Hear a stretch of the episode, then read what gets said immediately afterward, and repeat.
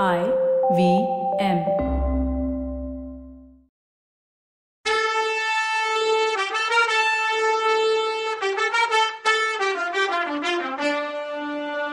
வணக்கங்க. நான் கவிதா பேசுறேன். வெல்கம் டு கதை பாட்காஸ்டின் பொன்னியின் செல்வன். இது எபிசோட் நம்பர் நூத்தி ஐம்பத்தி மூணு. இந்த எபிசோட் ரெண்டு ஸ்பெஷல் திங் ரெண்டு சர்ப்ரைசஸ் உங்களுக்கு நான் கொடுக்க போறேன். ஒரு சர்ப்ரைஸை இப்போ நான் ரிவீல் பண்ணிடுவேன். இன்னொரு சர்ப்ரைஸ் சர்ப்ரைஸா அது ஸ்பெஷலாங்கிறது நீங்க தான் முடிவு பண்ணும். அது எபிசோடோட எண்ட்ல நான் உங்களுக்கு சொல்றேன். ஒரு சர்ப்ரைஸ் ஹே இது anniversary special episode last year March second நாம இந்த கதை பாட்காஸ்ட ஆரம்பிச்சோம். ஒன் இயர் போனதே தெரியலல்ல? ஒன் இயர் ஓடியே போச்சு. ஓகே எல்லாருக்கும் ஹாப்பி ஆனிவர்சரி டே ஓகே நம்ம இதை கொண்டாடலாம். அப்படின்னா இது செலிப்ரேஷன் எபிசோட் வாங்க கதையில என்ன ஆகுதுன்னு பார்க்கலாம். வால் நட்சத்திரம் வானத்திலிருந்து கீழே விழுந்த மாதிரி காணாம போச்சு. பெரிய பழுவேட்டரையர் கவலை ஆயிட்டாரு என்ன ஆக போகுதோ? மூணு இடத்துலயும் ஆபத்து இருக்கே. எப்படியாவது தடுத்தே ஆகணும்னு முடிவு பண்ணிக்கிட்டார். ஆதித்த கரிகாலனுக்கு ஏதாவது ஆச்சோ? அந்த பழி ஏன் தலையில தான் விழும்? அதனால கொள்ளிடத்தை தாண்டி கடம்பூருக்கு உடனே போயாகணும். அதுக்கு முன்னாடி கும்பகோணத்துக்கும் நாகப்பட்டினத்துக்கும் தஞ்சாவூருக்கும் எச்சரிக்கை அனுப்பிடுறது நல்லது. பின்னாடி விதிப்படி நடக்கட்டும்னு விட்டுட்டு போக வேண்டியதுதான். நம்மால செய்ய முடிஞ்சது அவ்வளவுதான். இதெல்லாம் யோசிச்சு பழுவேட்டரையர் எந்திரிக்க ட்ரை பண்ணார். உடம்பெல்லாம் ரணமா வலிச்சுது. மரம் விழுந்த இடத்துல மார்புல பொறுக்க முடியாத வலி இருந்துச்சு. ஒரு கால் உடஞ்சிருச்சோன்னு தோணுச்சு. உடம்பெல்லாம் நிறைய காயம் இருந்துச்சு. ஆனா அதெல்லாம் இந்த கிழவர் பொருட்படுத்தவே இல்லை. பல்ல கடிச்சுக்கிட்டு எந்திரிச்சு நின்னு சுத்தி முத்தி பார்த்தார். நரியெல்லாம் இல்ல. ஒருவேளை வால் நட்சத்திரம் விழுந்தப்போ வந்த வெளிச்சத்துல பயந்து ஓடிடுச்சுங்க போல. காலை பலமா ஊனி நடக்க ஆரம்பிச்சார். வழியில எல்லாம் புயல்ல மரம் விழுந்து கிடந்துச்சு. நடந்துகிட்டே இருந்தார். ஒரே வெள்ளக்காடா வேற இருந்துச்சு. மனசு கொந்தளிப்பு உடம்பு சிரமத்தை எல்லாம் மறந்துட பண்ணுச்சு. ஆனா நேரம் போயிட்டே இருந்துச்சு. பொழுது விடிஞ்சு ரெண்டு ஜாமம் ஆனப்போ அவர் கும்பகோணத்தை ரீச் பண்ணிட்டார். அவர் சிட்டிக்குள்ள போக வேணான்னு நினைச்சார். அவரை இந்த கந்தர கோலத்துல மக்கள் பார்த்தா என்ன ஆச்சு ஏது ஆச்சுன்னு விசாரிப்பாங்க. அவர் பண்ண வேண்டியதை பண்ண முடியாமையே போயிடும்னு யோசிச்சாரு. அதனால ஜன நெருக்கடி இல்லாத இடத்துல யாரையாவது பிடிச்சு தஞ்சாவூருக்கும் நாகப்பட்டினத்துக்கும் ஓலை அனுப்பணும். அப்புறம் ஏதாவது வண்டி ஏற்பாடு பண்ணிக்கிட்டு கடம்பூருக்கு போகணும்னு பிளான் பண்ணார். துர்கையம்மன் கோயில் பக்கத்துல ஜோசியர் வீடு இருக்குது ஞாபகம் வந்துச்சு. ஆமால்ல அது தனியான ஏரியா. ரொம்ப வீடுங்க கூட பக்கத்துல கிடையாது. ஜோசியரும் நமக்கு ஹெல்ப் பண்ண சரியான ஆளு. நல்ல மனுஷன் கூட. ராஜ குடும்பத்துக்கும் முதல் மந்திரிக்கும் வேண்டியவர் வேற. யாரா இருந்தாலும் இப்ப எனக்கு ஹெல்ப் பண்ணுவாங்க. ஜோசியர்களுக்கு உண்மையிலே ஜோசியம் தெரியுமா? அதுல உண்மை இருக்கான்னு டெஸ்ட் பண்ணி பாத்திர வேண்டியதான் அம்மன் கோயில் பக்கத்துல பெரிய மரம் ஒண்ணு விழுந்து கிடந்துச்சு. கோயிலுக்கு பக்கத்துல ரெட்ட குதிரை உள்ள ரதம் ஒண்ணு நின்னுச்சு. அது வித்தியாசமான ரதமா இருந்துச்சு. ரதம் ஓட மாதிரி இருந்துச்சு. அதாவது வெள்ளத்துல அத படகு மாதிரி யூஸ் பண்ணிக்கலாம். இல்லைன்னா நார்மலா ரதமா இருக்கும். ஆத்த கடக்கும் போது வெள்ளம் அதிகமாயிடுச்சுன்னா குதிரை ரெண்டையும் அவுத்து விட்டுட்டா அதுங்க ரெண்டும் நீந்தி கரையேறிடும். நாம ஓடத்தை ஓட்டிக்கிட்டு போய் வெள்ளத்தை கடக்கலாம். இது மாதிரி ரதம் அபூர்வம் தான் அப்ப இது யாரோட ரதமா இருக்கும்? கண்டிப்பா இதுல வந்தவங்க ஜோசியர் வீட்டுக்குள்ளதான் இருப்பாங்க. சாரதி இருக்கானே அவனை கேட்கலாமா? வேணாம். அவன் நம்மளை பார்த்து அலர்னாலும் அலறிடுவான். ஜோசியர் வீட்டுக்குள்ள நேரா போயிட வேண்டியதுதான். அங்க உள்ள இருக்கவங்க யாரா இருந்தாலும் சரி ரதத்தை கேட்டு வாங்கிட்டு போயிட்டே இருக்க வேண்டியதான்னு நினைச்சுக்கிட்டே ஜோசியர் வீட்டுக்கு போனாரு. அவர் வீட்டு வாசலுக்கு வந்தப்போ உள்ள பொண்ணுங்க குரல் கேட்டுச்சு. கழவருக்கு தூக்கி வாரி போட்டுருச்சு. இது யாரோட குரல்? இளைய பிராட்டி குந்தவை குரல் மாதிரில இருக்கு. அவ எதுக்காக இங்க வந்திருக்கா? இந்த நேரம் பார்த்தா வரணும். முதல்ல இப்படி நினைச்சவர் உடனே மனச மாத்திக்கிட்டார். இப்போ இளைய பிராட்டி இருந்தா ரொம்ப நல்லதா போச்சே. அவ காதுல விஷயத்த போட்டுட்டா நம்ம வேலை சுலபமாயிடும் குறைஞ்சிடும். அவ அப்பாவுக்கும் தம்பிக்கும் வரப்போற ஆபத்தை பத்தி சொல்லிட்டா அவ கொஞ்சம் பார்த்துப்பா இத. அவ ஏதாவது முன்ஜாக்கிரதையா ஏற்பாடு பண்ணுவா. அப்புறம் நான் நிம்மதியா கடம்பூருக்கு போகலாம். அங்கதானே என்னோட முக்கியமான கடமையே இருக்குன்னு நினைச்சாரு. இப்படியெல்லாம் யோசிச்சுக்கிட்டே வீட்டுக்குள்ள போனப்போ முன்னாடி வல்லவனை உள்ள போக விடாம தடுத்த அதே குண்டு சிஷ்யன் இவரையும் தடுத்தான். நில்லுன்னு அதட்டுனான்.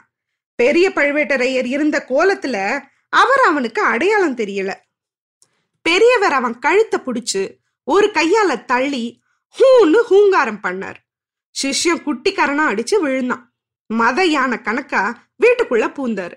அவர் உள்ள போனப்போ உண்மையிலேயே அங்க குந்தவையும் வானதியும் இருந்தாங்க. அவங்க எப்படி அங்க வந்தாங்கன்னு பார்க்கலாம். ஊமராணிய பொழுது விடிஞ்சதும் காணும்ல அதுல இருந்து குந்தவைக்கு மனசு நிம்மதியே இல்லாம போச்சு. அதே நேரத்துல பூங்குழலியும் காணா போனது வேற அவளுக்கு கலக்கமா இருந்துச்சு. முதல் மந்திரிய பார்க்க போனா அந்த நேரத்துல அங்க அவ அருள்மொழிய பத்தி தெரிஞ்சுக்க முடிஞ்சது.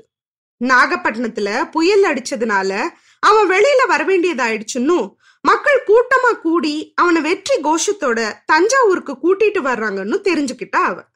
இதெல்லாம் கேட்டதும் அவ ஒரே பரபரப்பாயிட்டா. இதனால என்ன விபரீதம் நடக்க போகுதோ தெரியலையே. இல்ல அருள்மொழியை இங்க வரவிடக்கூடாது. வழியிலேயே மீட் பண்ணி தஞ்சாவூர்ல நடந்ததெல்லாம் சொல்லிடணும்னு நினைச்சா. அவன் கூட்டத்தோடையே தஞ்சாவூர் கோட்டையில உள்ள போகணும்னு நினைச்சா பழுவேட்டரையர்கள் படை வீரங்க உள்ள விடமாட்டாங்க. இதுக்கிடையில பூதி விக்ரமகேசரி வேற தென் பிரதேச படையோட கொடும்பாளூர் வரைக்கும் வந்துட்டாருன்னு செய்தி வந்துச்சு. ரெண்டு படையும் தஞ்சாவூருக்கு பக்கத்துல போச்சுன்னா மோதிக்கிச்சுன்னா அவ்வளோதான் அப்பா மனசு நிம்மதி இல்லாமையே போயிடும். அதனால அவர் உடம்புக்கும் உயிருக்கும் கூட ஏதாவது பாதிப்பு வந்தாலும் வரலாம். இன்னும் என்னென்ன நடக்க போகுதோ தெரியல. புயல்னால அடிப்பட்ட மக்களுக்கு ஏதா ஒரு காரணம் கிடைக்க வேண்டியதான் சோழ நாடே அழிஞ்சு போற மாதிரி ஒரு உள்நாட்டு கழகம் வந்துடும் வந்த பின்னாடி எப்படி நிறுத்துறதுன்னு முழிக்கிறத விட வர்றதுக்கு முன்னாடி எப்படி தடுக்கிறதுன்னு பார்க்கணும். இல்லைன்னா இவ்வளோ நாள் நான் பண்ணின முயற்சியெல்லாம் வீணா போயிடுமே. அதனால அருள்மொழிய வழியிலேயே மீட் பண்ணி பழைய அறையில கொஞ்ச நாள் நிறுத்தி வைக்கலாம். கடம்பூர்லேருந்து பெரிய பழுவேட்டரையரை வர வைக்கணும். அருள்மொழிக்கு நாடாளுற ஆசையே இல்லைன்னு அவர்கிட்ட சொல்லி பெர்மிஷன் வாங்கி தான் தஞ்சாவூருக்கு அழைச்சிட்டு போகணும். இப்படிலாம் தனக்குள்ள யோசிச்சு முடிவு பண்ணிக்கிட்டு அப்பா கிட்ட கூட சொல்லாம அம்மா கிட்டையும் அனிருத்தர் மட்டும் சொல்லிட்டு வானதியை கூட்டிக்கிட்டு பழையாறைக்கு கிளம்பிட்டா பழையாறைக்கு போறதுக்கு முன்னாடி கும்பகோணம் ஜோசியரை ஒரு தடவை பார்த்துட்டு போலான்னு நினைச்சா கவலை வந்தா ஏதாவது ஒரு நம்பிக்கையை பற்றிக்க தோன்று தானே மனுஷ இயல்பு. யாராவது நல்லது நடக்கும்னு சொல்ல மாட்டாங்களான்னு தான் வழக்கம் போல ரதத்தை அம்மன் கோயில் கிட்ட நிறுத்திட்டு ஜோசியர் வீட்டுக்குள்ள போனா. ஜோசியர் கிட்ட அவ கவலையெல்லாம் சொல்ல ஆரம்பிச்சா. அதுக்குள்ள வீட்டுக்குள்ள ஏதோ அமக்களம் முக்கியமா பெரியவர் கிட்ட இருந்து வந்த ஹூங்காரம் அவளுக்கு உடம்ப சிலிர்க்க வச்சுது. இந்த மாதிரி வீர சத்தம் எல்லாம் செய்யக்கூடிய ஒரே ஒருத்தர் பெரிய பழுவேட்டரையர் தானே. அவர்தான் சிஷ்யனை தள்ளி விட்டுட்டு உள்ள வராரா? அவர் எப்படி இங்க வந்தாரு? அதுவும் இந்த நேரத்துல. ஒருவேளை ஜோசியம் பார்க்க வர்றாரோ? அவர் ஜோசியரோட பேசுறத கேட்டா அவர் மனசுல என்ன நினைக்கிறாருன்னு தெரியுமே. ராஜ்யத்துக்கும் ராஜ்ய வம்சத்துக்கும் பெரிய நெருக்கடி வர்ற இந்த நேரத்துல பெரியவர் என்ன நினைக்கிறாருன்னு தெரிஞ்சா கொஞ்சம் நல்லா இருக்குமே. சான்ஸ் கிடைச்சிருக்கு. அதையும் மிஸ் பண்ணணும்? நானும் வானதியும் இங்க இருக்கத பார்த்தா என்ன நினைப்பாரு? தப்பா தான் நினைச்சுப்பாரு. சந்தேகமே இல்லை. அதனால அவர் கண்ணுல படாம இருக்கலாம். குந்தவை கண்ணாலேயே ஜாட காட்டிட்டு ஜோசியருக்கு வானதிய கைய புடிச்சு கூட்டிக்கிட்டு அவசரமா அடுத்த ரூம்குள்ள போய் கதவை சாத்திக்கிட்டா அவ அந்த ரூம்குள்ள போனாலோ இல்லையோ அடுத்த ஷனம் பெரியவர் ஜோசியர் இருக்க ரூம்குள்ள வந்தாரு. அவசரமா எந்திரிச்சு நின்னு ஜோசியர் ஒரு கும்பிடு போட்டாரு. பெரியவர் கும்பிட்ட ஜோசியரை உத்து பார்த்துட்டு சுத்தி முத்தி பார்த்தாரு. அவர் முகத்துல ஆச்சரியமும் ஏமாத்தமும் கலந்த மிக்ஸ்டு ரியாக்ஷன் தெரிஞ்சது. ஒரு செகண்ட் தான் சமாளிச்சுக்கிட்டாரு பெரியவர். ஜோசியரே நான் யாருன்னு தெரியுதா? தனாதிகாரி பழுவேட்டரையன் தான். ஏன் பேந்த பேந்த முழிக்கிறீங்க? அவ்வளோ அடையாளம் தெரியாம போயிட்டனா என்ன? உங்களால எனக்கு ஒரு காரியம் ஆகணும் ஒரு உதவி செய்யணும். முதல்ல எனக்கு சாப்பிட்றதுக்கு ஏதாவது கொண்டு வாங்க. ரொம்ப பசியா இருக்கு. சாப்பிட்டுக்கிட்டே சொல்ல வந்ததை சொல்றேன்னு சொன்னார். ஜோசியர் தட்டு தடுமாறி ஐயா இந்த ஏழையால உங்களுக்கு என்ன உதவி செய்ய முடியும்? இந்த ஏழை குடிசைய தேடி நீங்க வந்ததே நான் செஞ்ச பாக்கியம். உங்களுக்கு ஏத்த மாதிரி விருந்தெல்லாம் வைக்க முடியாது. ஆனாலும் இருக்கத கொடுக்குறேன். தயவு செஞ்சு உக்காருங்க. உங்களை இப்படி பார்த்ததுல திக்குன்னு ஆயிடுச்சுன்னாரு. அதனால உங்களை வரவேற்கவே மறந்துட்டேன் பாருங்க. ஆனா இந்த ஏழையோட குடிசையில உங்களை உட்கார வைக்க கூட ஒரு ஆசனம் இல்லையே. பெரிய மனசு பண்ணி இந்த பலகையில உட்காருங்கன்னு குந்தவையும் வானதியும் உட்கார்ந்திருந்த பலகையை காட்டினாரு. பெரியவர் பலகையை பார்த்தாரு. பக்கத்துல சிந்தி கடந்த பூவையும் பார்த்தாரு. ஜோசியரே இல்ல எனக்கு உட்காரவே நேரம் இல்ல. ஏதாவது சாப்பாடு இருந்தா இலையில சுத்தி கொடுங்க. தஞ்சாவூருக்கு அவசரமா செய்தி அனுப்பணும். என் தம்பி காலாந்தக கண்டனுக்கு செய்தி சொல்லணும். ஓலையும் எழுத்தாணியும் இருக்கா? இல்ல ஓலை எழுதி கொடுக்க நேரமும் இல்ல. என் முத்திர மோதிரம் தர்றேன். அதை எடுத்துக்கிட்டு நீங்க தஞ்சாவூர் உடனே போக முடியுமா? இல்ல வாசல்ல நிக்கிறானே உங்க சிஷ்ய புள்ள நல்ல தடியா இருக்கான். அவனை அனுப்ப முடியுமான்னு கேட்டார். நீங்க எப்படி சொல்றீங்களோ அப்படியே செய்யறேன் நானும் என் சிஷ்யனும் ரெண்டு பேரும் கூட போறோம். ஆனா தனாதிகாரி பெரிய மனசு பண்ணி இங்க கொஞ்சம் உக்காந்து இத குடிங்கன்னு சொன்னார். ஜோசியரே ஏன் நீங்க ஏழை ஏழைன்னு அடிக்கடி சொல்லிக்கிறீங்க?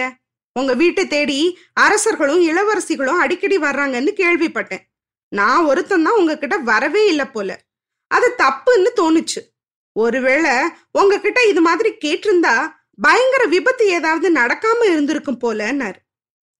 ஜோசியர் பதறிட்டாரு. ஐயா நீங்க இப்படி பேசுறது எனக்கு கொஞ்சம் கவலையா இருக்கு. என்ன விபத்து? உங்களை இந்த கோலத்துல பார்த்ததும் பக்குன்னு ஆயிடுச்சு. புயல்லையும் வெள்ளத்திலையும் சிக்கி இப்படி ஆயிட்டீங்களா? கொள்ளிடம் உடஞ்சிருச்சுன்னு கேள்விப்பட்டேன். அதனாலதான் ஒன்னு படப்படன்னு கேட்டார் ஜோசியர். இதெல்லாம் கேட்டுட்டு பழுவூர் இளையராணி நல்லா இருக்காங்களான்னு கேட்டாரு. அதை கேட்டதும் பயங்கரமா சிரிச்சாரு பழுவேட்டரையர். இல்ல இல்ல பழுவூர் இளையராணிக்கு ஒண்ணுமே ஆகல. அவள்லாம் ஒன்னும் கொள்ளிடத்துல முழுகி செத்து போயிடல.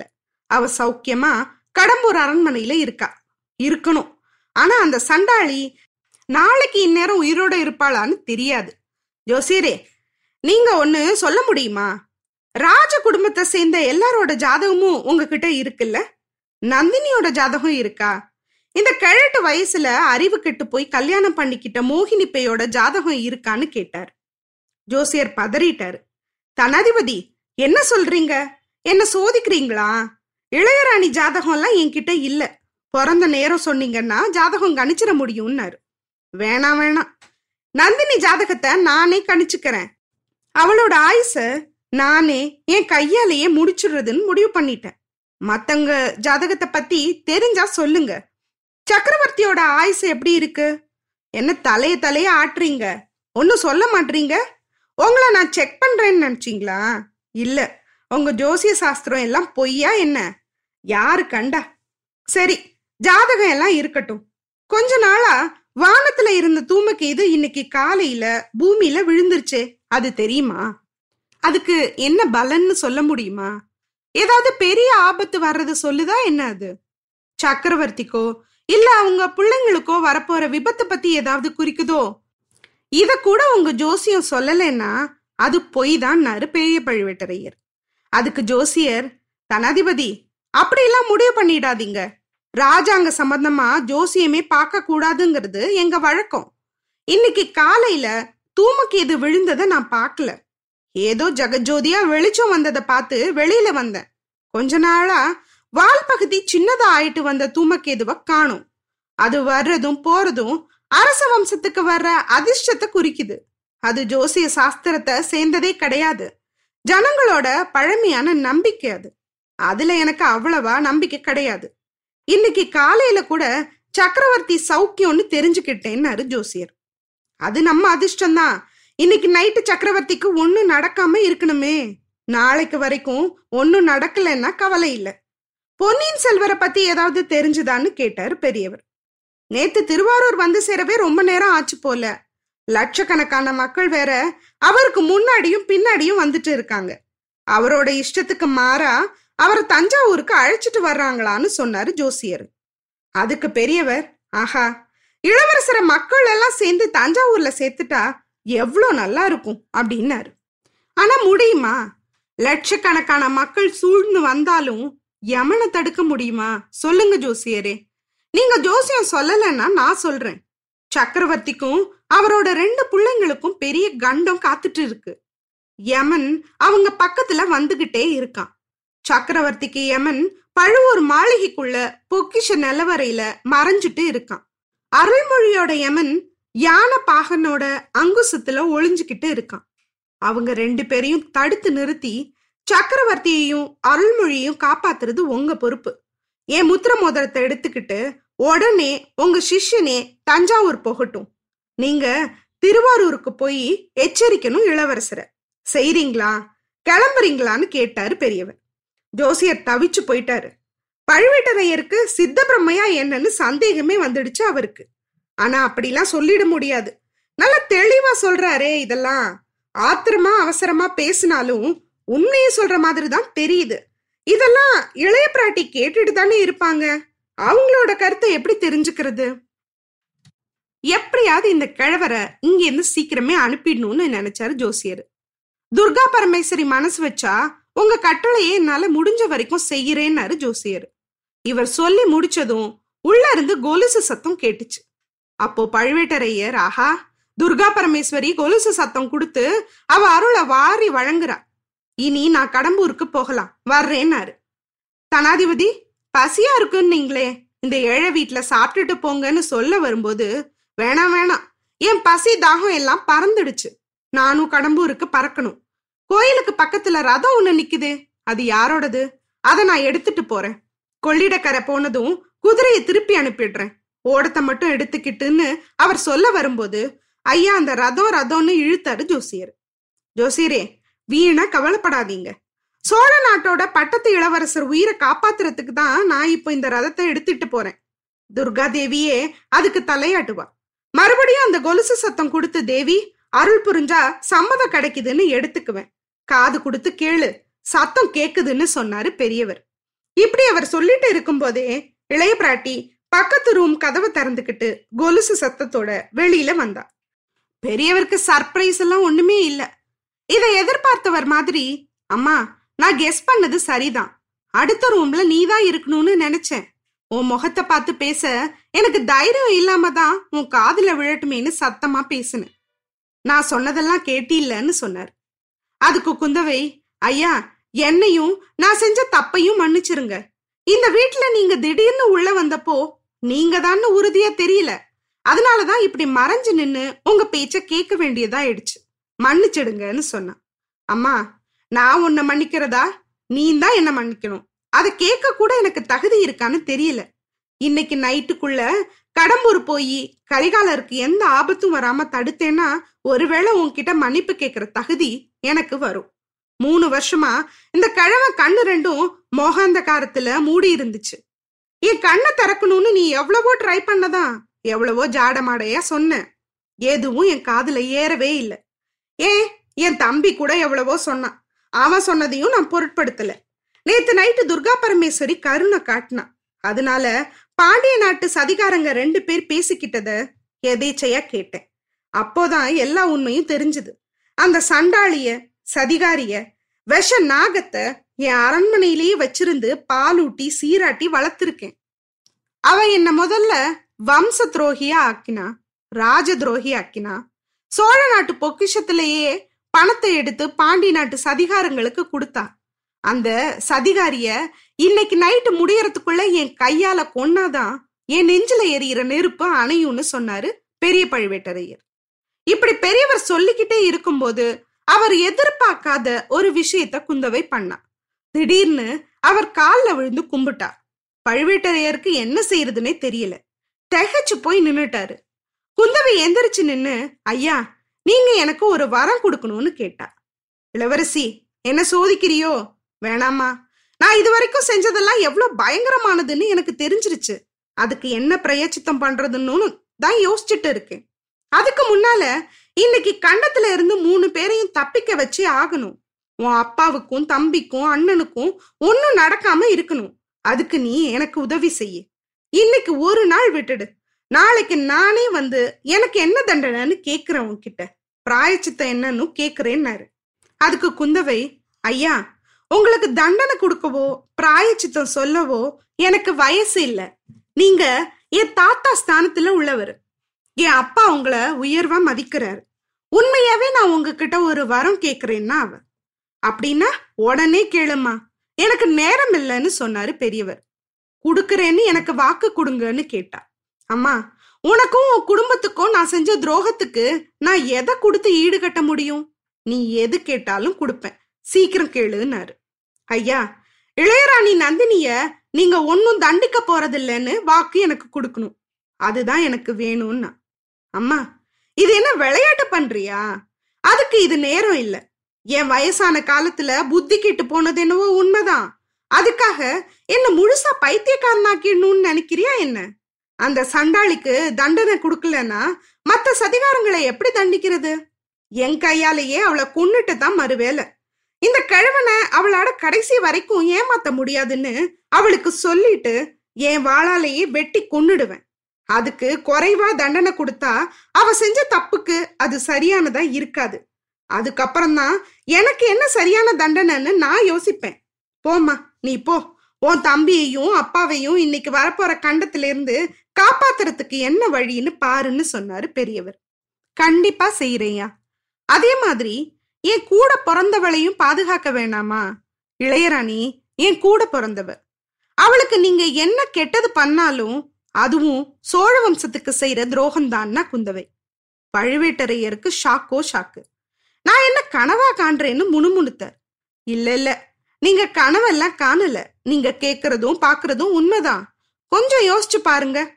பழைய சம்பவத்தை எல்லாம் ஒன்னொன்னா நினைச்சு பாருங்க.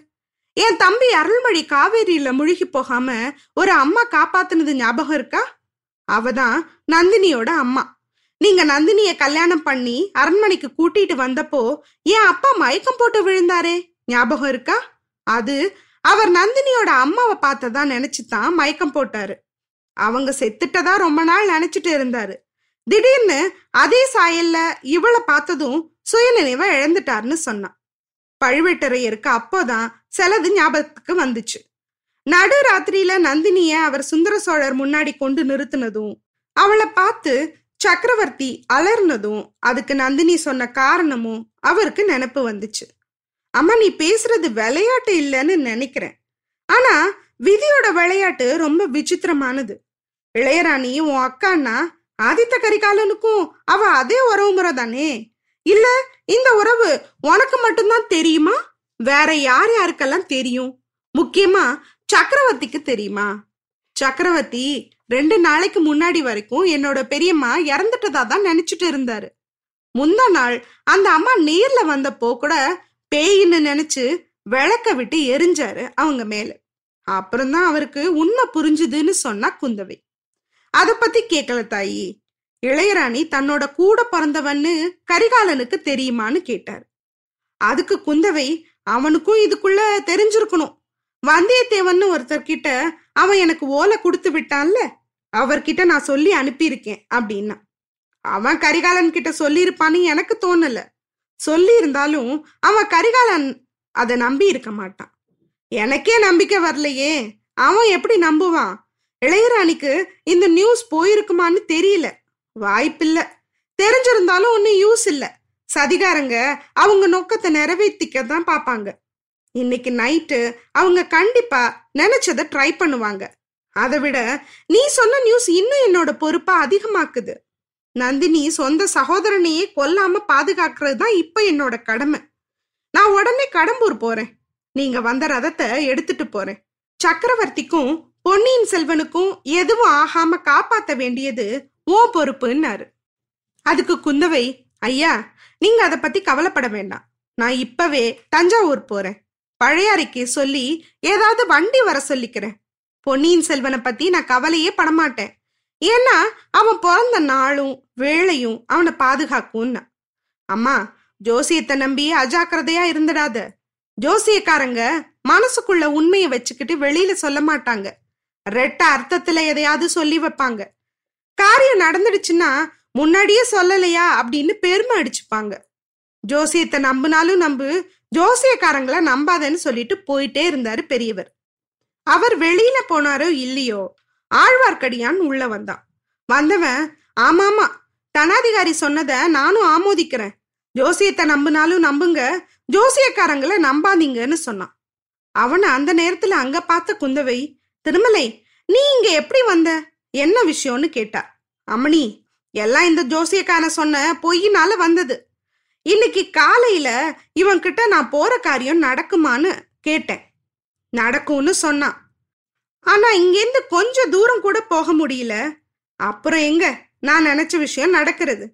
அதனாலதான் பழுவேட்டரையர் சொன்னத நானும் ஆமான்றேன். இவர் ஏமாத்தினாரா? இல்ல இவர் ஜோசிய சாஸ்திரமே பொய்யான்னு கேட்க வந்தேன். பழுவேட்டரையர் குரலை இங்க கேட்டதும் எனக்கு சந்தேகம் அதிகமாயிடுச்சு. ஆனா உங்களை இங்க நான் எதிர்பார்க்கவே இல்லைன்னு சொன்னா நம்பி. என்ன நீ எதிர்பார்த்திருக்க முடியாதுதான். நீ எதுக்கு இங்க வந்த? என்ன விஷயம் நடக்கணும்னு நினைச்ச? ரகசியம் ஒண்ணு இல்லையே அப்படின்னு கேட்டா குந்தவை. உங்களுக்கு தெரியாத ரகசியம் ஏதாவது இருக்க முடியுமா தேவி? சக்கரவர்த்தி சொன்னதுனால நேத்து நைட்டே முதலமைச்சர் அனிருத்தர் என்ன நாகப்பட்டினத்துக்கு போக சொல்லி அனுப்பிட்டார். போய் கையோட இளவரசரை நான் அழைச்சிட்டு வரணும். வழியில செம்பியன் மாதேவிய பார்த்து ஓலையை கொடுக்க சொன்னார். நீங்க எப்ப கிளம்புனீங்க தேவின்னு கேட்டான் அவன். ஏன் கேக்குற திருமலை? பொழுது விடிஞ்சு கொஞ்ச நேரத்துல தான் கிளம்பினோன்னா குந்தவை. இல்ல கொடும்பாளூர் படையை தஞ்சை கோட்டையை சுத்திடுச்சான்னு தெரிஞ்சுக்கத்தான் கேட்டேன் அப்படின்னு அவன் ஒரு குண்டை தூக்கி போட்டான். அதிர்ந்து போயிட்டா குந்தவை. என்ன? என்னன்னு பதறிட்டா. ஆமாம் தேவி உங்களுக்கு தெரியாதா? நேத்து நைட்டு சக்கரவர்த்திய பார்த்துட்டு வீட்டுக்கு போனப்போதான் ரெண்டு செய்தி முதல் மந்திரிக்கு வந்துச்சு.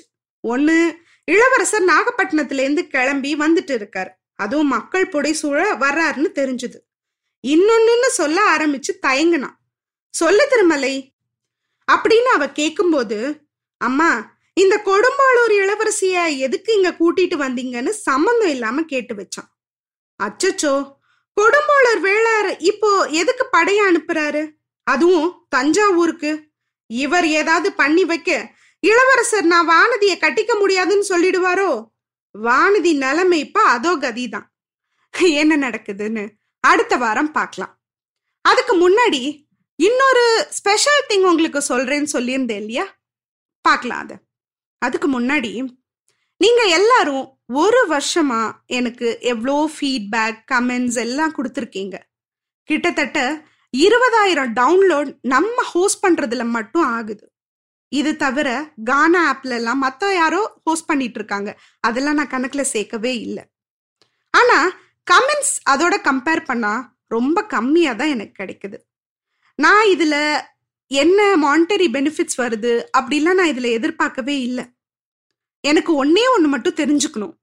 நீங்க எல்லாரும் கதையை கேட்குறீங்க நான் எப்படி சொல்லிட்டு இருக்கேன்? உங்களுக்கு புரியுதா? நீங்க இதை என்ஜாய் பண்றீங்களா? அப்படிங்கிறத உங்களோட ஃபீட்பேக்கையும் சப்போர்ட்டையும் த்ரூ கமெண்ட்ஸ் தான் எனக்கு நீங்க சொல்ல முடியும். அதனால ப்ளீஸ் நீங்க எந்த ஆப்ல கேட்கறதா இருந்தாலும் எந்த மீடியம்ல நீங்க கமெண்ட் பண்ண முடியுமோ ஃபேஸ்புக்லேயோ யூடியூப்லேயோ இல்லை பாட்மீன்லேயோ எதில் கமெண்ட் பண்ண முடிஞ்சாலும் எனக்கு அது சந்தோஷத்தை கொடுக்கும். அது ஒன்று தான் நான் உங்ககிட்டேருந்து எதிர்பார்க்கறது எல்லாமே. சரி. ரெண்டாவது சர்ப்ரைஸ் சர்ப்ரைஸான்னு தெரியல. அது எனக்கு ஸ்பெஷல் திங் தான். இது என்னோட பர்த்டே அந்த சந்தோஷத்தை உங்களோட ஷேர் பண்ணிக்கிறேன். அடுத்த எபிசோட்ல சந்திப்போம். அது வரைக்கும் நன்றி. வணக்கம்.